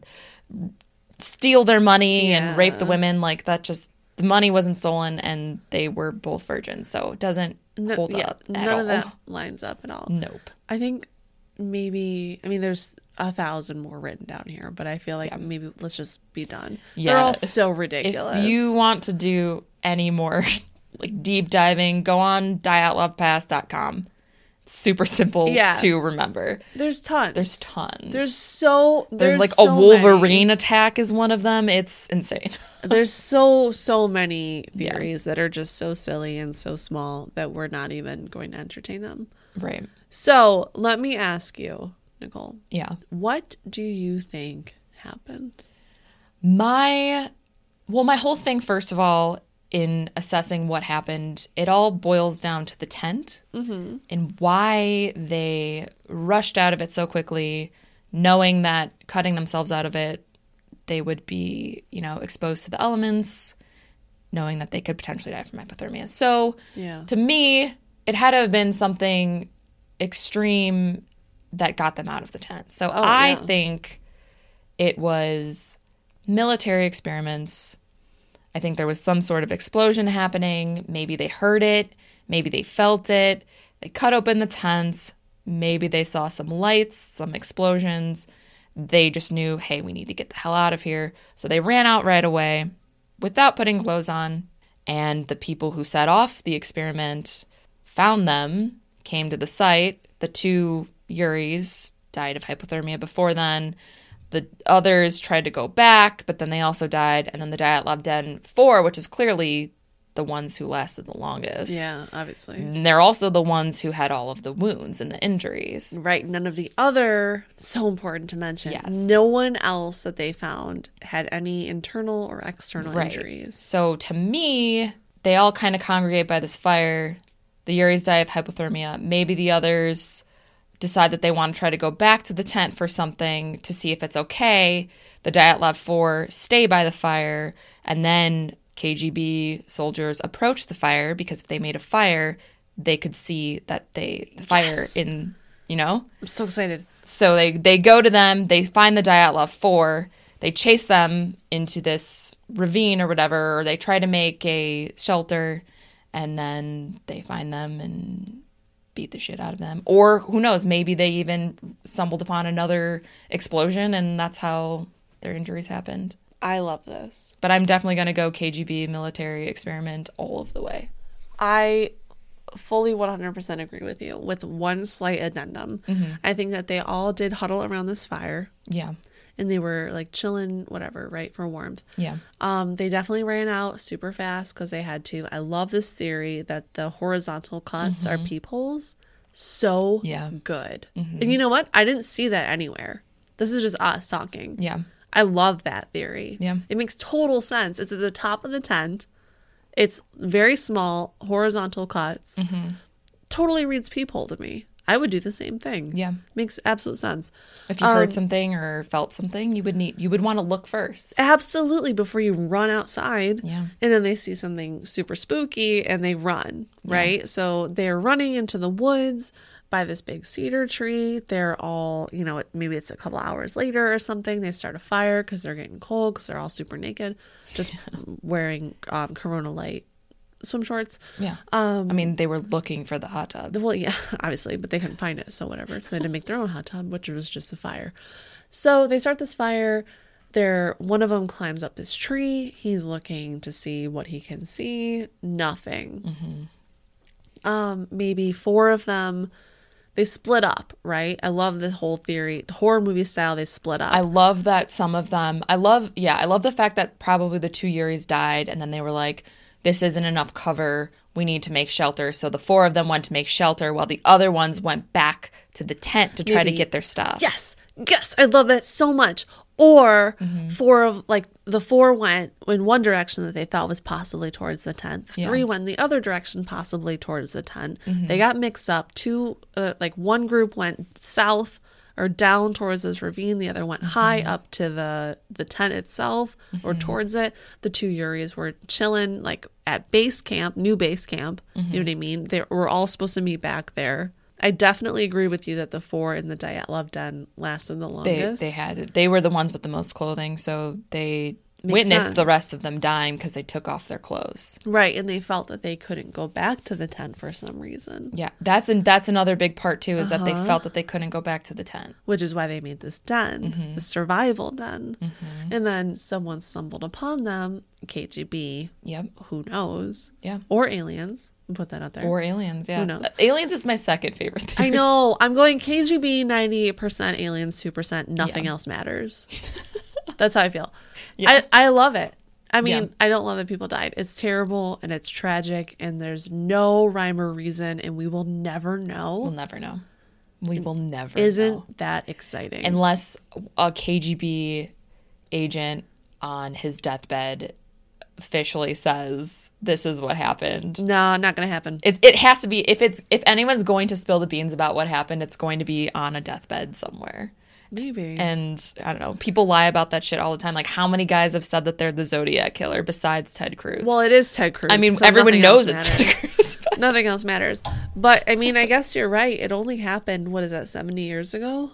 yeah. It's not that long ago. No. I'm, yeah, I would actually, they'd probably all be dead by now. So it's probably not going to happen. Who knows? Yeah. Or someone's grandchild is like, my grandpa told me this. Yeah. I don't know. Very Yeah. fun. Interestingly enough, though, the case was recently reopened. What? And we do have some info about that. But when Russia reopened the case, they only took into account three possible things that could have happened. And that was either avalanche, a snow slab, or a hurricane. So, right out the gate, they're completely discrediting every other theory. Right. They're going full natural Full natural causes. causes, They're not related. they're not going to investigate themselves. to. Right. Internal investigations never turn out facts. Right. We uh, should we tease this right now? Tease it. Okay. it. So we're gonna talk about a little bit more about this on our Patreon. We started a Patreon, guys. and it's super finally. live. We've been talking about it for 85 years, and we're out. It's out in 2021. This is our baby. We're gonna name our Patreon Sasha. Yeah. So go visit Sasha on patreon.com slash Mm. quite unusual podcast. I do not know if that is what it is, so please do not believe that. Just search it on the Patreon because I do not know what it is. Just go on patreon.com and search Quite Unusual. Yeah, and we're gonna have some additional information about this reopening of the Yeah, case. a little bonus episode. Maybe uh, we fall in a conspiracy cavern on this one. Yeah, I mean, I think the Patreon part of it is where you're going to get, we're really going to get into like our conspiracy corner. We let me just lay it out for you. Let me set the scene. Close your eyes, picture it, okay? Two women sitting in the attic. We're just we're surrounded by lights, Christmas lights. We're drinking so much tequila. We're already two shots deep. If you want to Mm. Tequila be honest, champagne. right now, um, champquila. Um. We're full of champquila. We're just riffing on possible explanations on how all these people died. And also, we're going to talk about how it is now considered bad luck to traverse Dyatlov Pass with nine people. dun dun. So, if you want to hang out on our Patreon, come hang out with us because we're going to Yeah, come hang out. chit, we're going to chat, we're going to drink champquila And we're, we're going to talk about this and we're going to talk about that. Yeah, so join us there. Do you have anything else for this episode? That's all I have to say. I mean, I have so much more to say, but that's all I have to say. Well, join us. We are trying to think of a name for our after show for the episodes. So We haven't come up with anything yet. no, though. we're trying. We were workshopping and it got us nowhere. Nowhere. So if you can think of a cool name, let us know. Yeah. Um Quite unusual after show doesn't sound very good. So come up with something spooky and creepy and us if you can. that's right. Shoot us a DM. Ooh, slippery slide into our Slippery DMs. I have a listener mail. I would Oh. love to read if you have a time. Please do. If you aren't too busy, Let my me check my schedule. Oh, yes, I believe I do have time. Oh, fantastic! Let me read it for you now. Hit me with the listener mail, please. Okay, shall we? this listener mail comes from our sweet, sweet listener and very good friend Sabrina. Hey. Hi, Sabrina. Hi, Sabrina. She says, "Hello, ladies." She continues, First of all, thank you for this podcast. I have had quite a few eye surgeries this year and a lot of boring days. Oh. So you both have helped me through it. Thank you for always taking the time to chat with me about weird stuff when I slippery slide into those DMs. Yes. Really? Okay, just an aside here. This is Noelle speaking right now, not Sabs. Um, we chat constantly. If you DM us, we will talk with you nonstop for Yeah. hours and hours. So don't feel weird about it. It's just us. Hit us up. We're not famous, so we have the time to talk to you. I don't have a fucking job. so all I have is time. And yeah, anyways, so she continues. Anyways, here's a story for you. It's not super long, but it's interesting and it happened to me. Ooh. So I worked at a coffee shop in a small town forever. We had our regulars, and one was an older woman named Cindy. She was nice, cackled like a witch. Love it. It was kind of shaped like the monster that says, Mike Wazowski, I'm always watching you. you know the monster from Monsters. Yeah, I have that in my head immediately. Yeah, for sure. She was harmless, not all there, but she would tell me things like, quote, My smile lit up the room and she loved to hear me laugh. so I liked her. One day she comes in all excited. It's my birthday.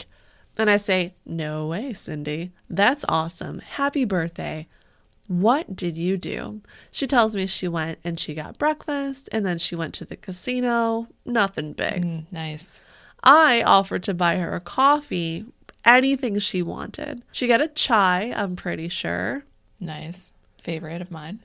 My best friend was working the shift with me and we had closed and she comes to the back and she's like, "Hey, something's up out front." I look outside and there are several police cars and police officers talking to Cindy. I go unlock the door and tell them that I have a number to call to get her a ride home. But before I could, he shooed me away. They take Cindy and they arrest her, put her in the car, and they drive away. Oh no. Come to find hours later that she had shot her son in law after years of abuse. And then celebrated the rest of her birthday. Hell yeah, Cindy. Didn't see that coming at all. she was so kind and so sweet, but I could tell she was a bit neglected by her family. But I was young and I did what I could. But damn, Cindy. Nice. I'll attach an article so that you can oh totally God. use my name. Ha ha ha ha ha ha. but I guess I bought a murder a drink. So That's amazing. I bought you guys one too. Smiley face. Oh. Celebrate the strange and keep it unusual. Sabrina. P.S. Hashtag fuck Donald Trump. Yes. And our sweet Sabrina included a link to this Yes, article about. Cindy. And I figured out, based on the date that it was published, this woman's 50 years old and Yeah. she's an Aquarius. Her birthday, February. It says that she got 50 years to life in the murder. I know. Damn. Oh, I'm sorry. She's 65 years old. I was wrong. She got 50 years. Um, Mm. Wow. So, yeah, how fun is that? Congrats to Cynthia for killing your son in law. It yeah. sounds like he deserved it, He probably did. to be honest. This is, I think, one of my favorite listener wars. It's amazing. Ever. It's amazing. Sabrina, thank you so, so much for writing to us. Um, also, thank you so, so much. We bought like a thousand bottles of champagne. Yeah, we stocked up with hard. the drinks that you sent us. We did. So thank you. You are carrying us into 2021. yeah. We love DMing you. You're so, so super sweet. Thanks for supporting the pod. If anyone else has a story like Sabrina's, it doesn't have to be as super cool and murdery, but Bonus anything points else, if it is. yeah, for sure. You get like 10 extra credit points. Um, if you want to tell us a cool story, if you have a weird story, if you just want to pop and say hi, you can email us at quiteunusualpod at gmail.com. You can always, always, Slippery slide into our DMs. please do it. And I don't know, hit us up on the social means. We are on Instagram, Facebook, Twitter. MySpace. Also, we're on Parler now, so be sure to check us out there on Parler. Who isn't on Parler? It reaches the far reaches outside of the free speech jail, and it will never ever touch us. And we are there with our Lord and Savior, free speech.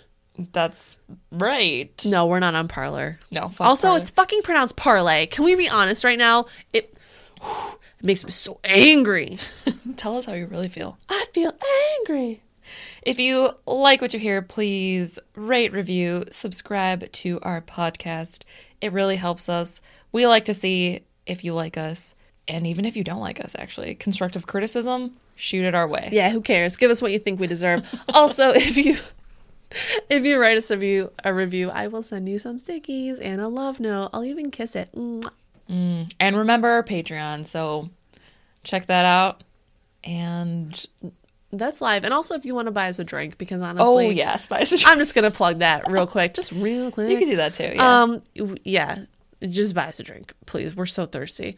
Also, it's a fucking rough year. We're nine days in, and I am done. I'm done. There's a lot. Yeah. We also have merch. We've had merch. It's on our link tree. If you click on the link in our bio on Instagram, I believe it's also on Facebook. We have a little link tree and there's a little merch section. So if you want to represent us and help market us to other people, I guess so. I don't know. Maybe just buy the merch. buy some merch. Do what you want. Also, Elizabeth, I don't know. No one has money. Do DM me. I'll send you a freaking coupon code. Just do it. Just DM me, Noelle. Send you a coupon I code. want a coupon code, and I will give you money off of our give you merch. some some money off. Yeah, who cares? 2021. Nothing matters. It's everyone's year. It's no one's year. It's no one's year and it's everyone's year. I don't care. I don't care either. Nothing matters, and we're all dying. So remember to celebrate the strange. And if you have time, keep it unusual. Bye.